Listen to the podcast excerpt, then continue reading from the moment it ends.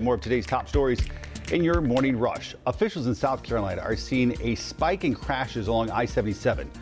A DOT traffic count shows about 11,000 more cars traveled I 77 near the town of Richburg in 2021 compared to 2011. Officials also saw about 25 more crashes from 2019 to last year. The National Weather Service will be in Alexander County today to survey for possible tornado damage. We're told it likely touched down along Mount Olive Church Road around 11 Wednesday night. You can see several downed trees in these photos. We're told a few mobile homes were also damaged. Luckily, no one was hurt. Good morning. I'm Tradisha Woodard. 20 high school girl flag football teams will be hitting the field tonight for their first inaugural season. It's all thanks to a $50,000 grant from the Carolina Panthers that they gave to CMS Athletics. Each team will play two games as part of their 10 game schedule with the league championship tournament on May 15th at Bank of America Stadium. The first game starts tonight at 5:30 at Hugh High School.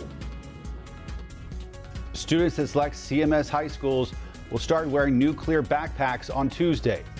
The district posted this video on Instagram showing what they look like now. CMS hopes the new backpacks will help curb student violence.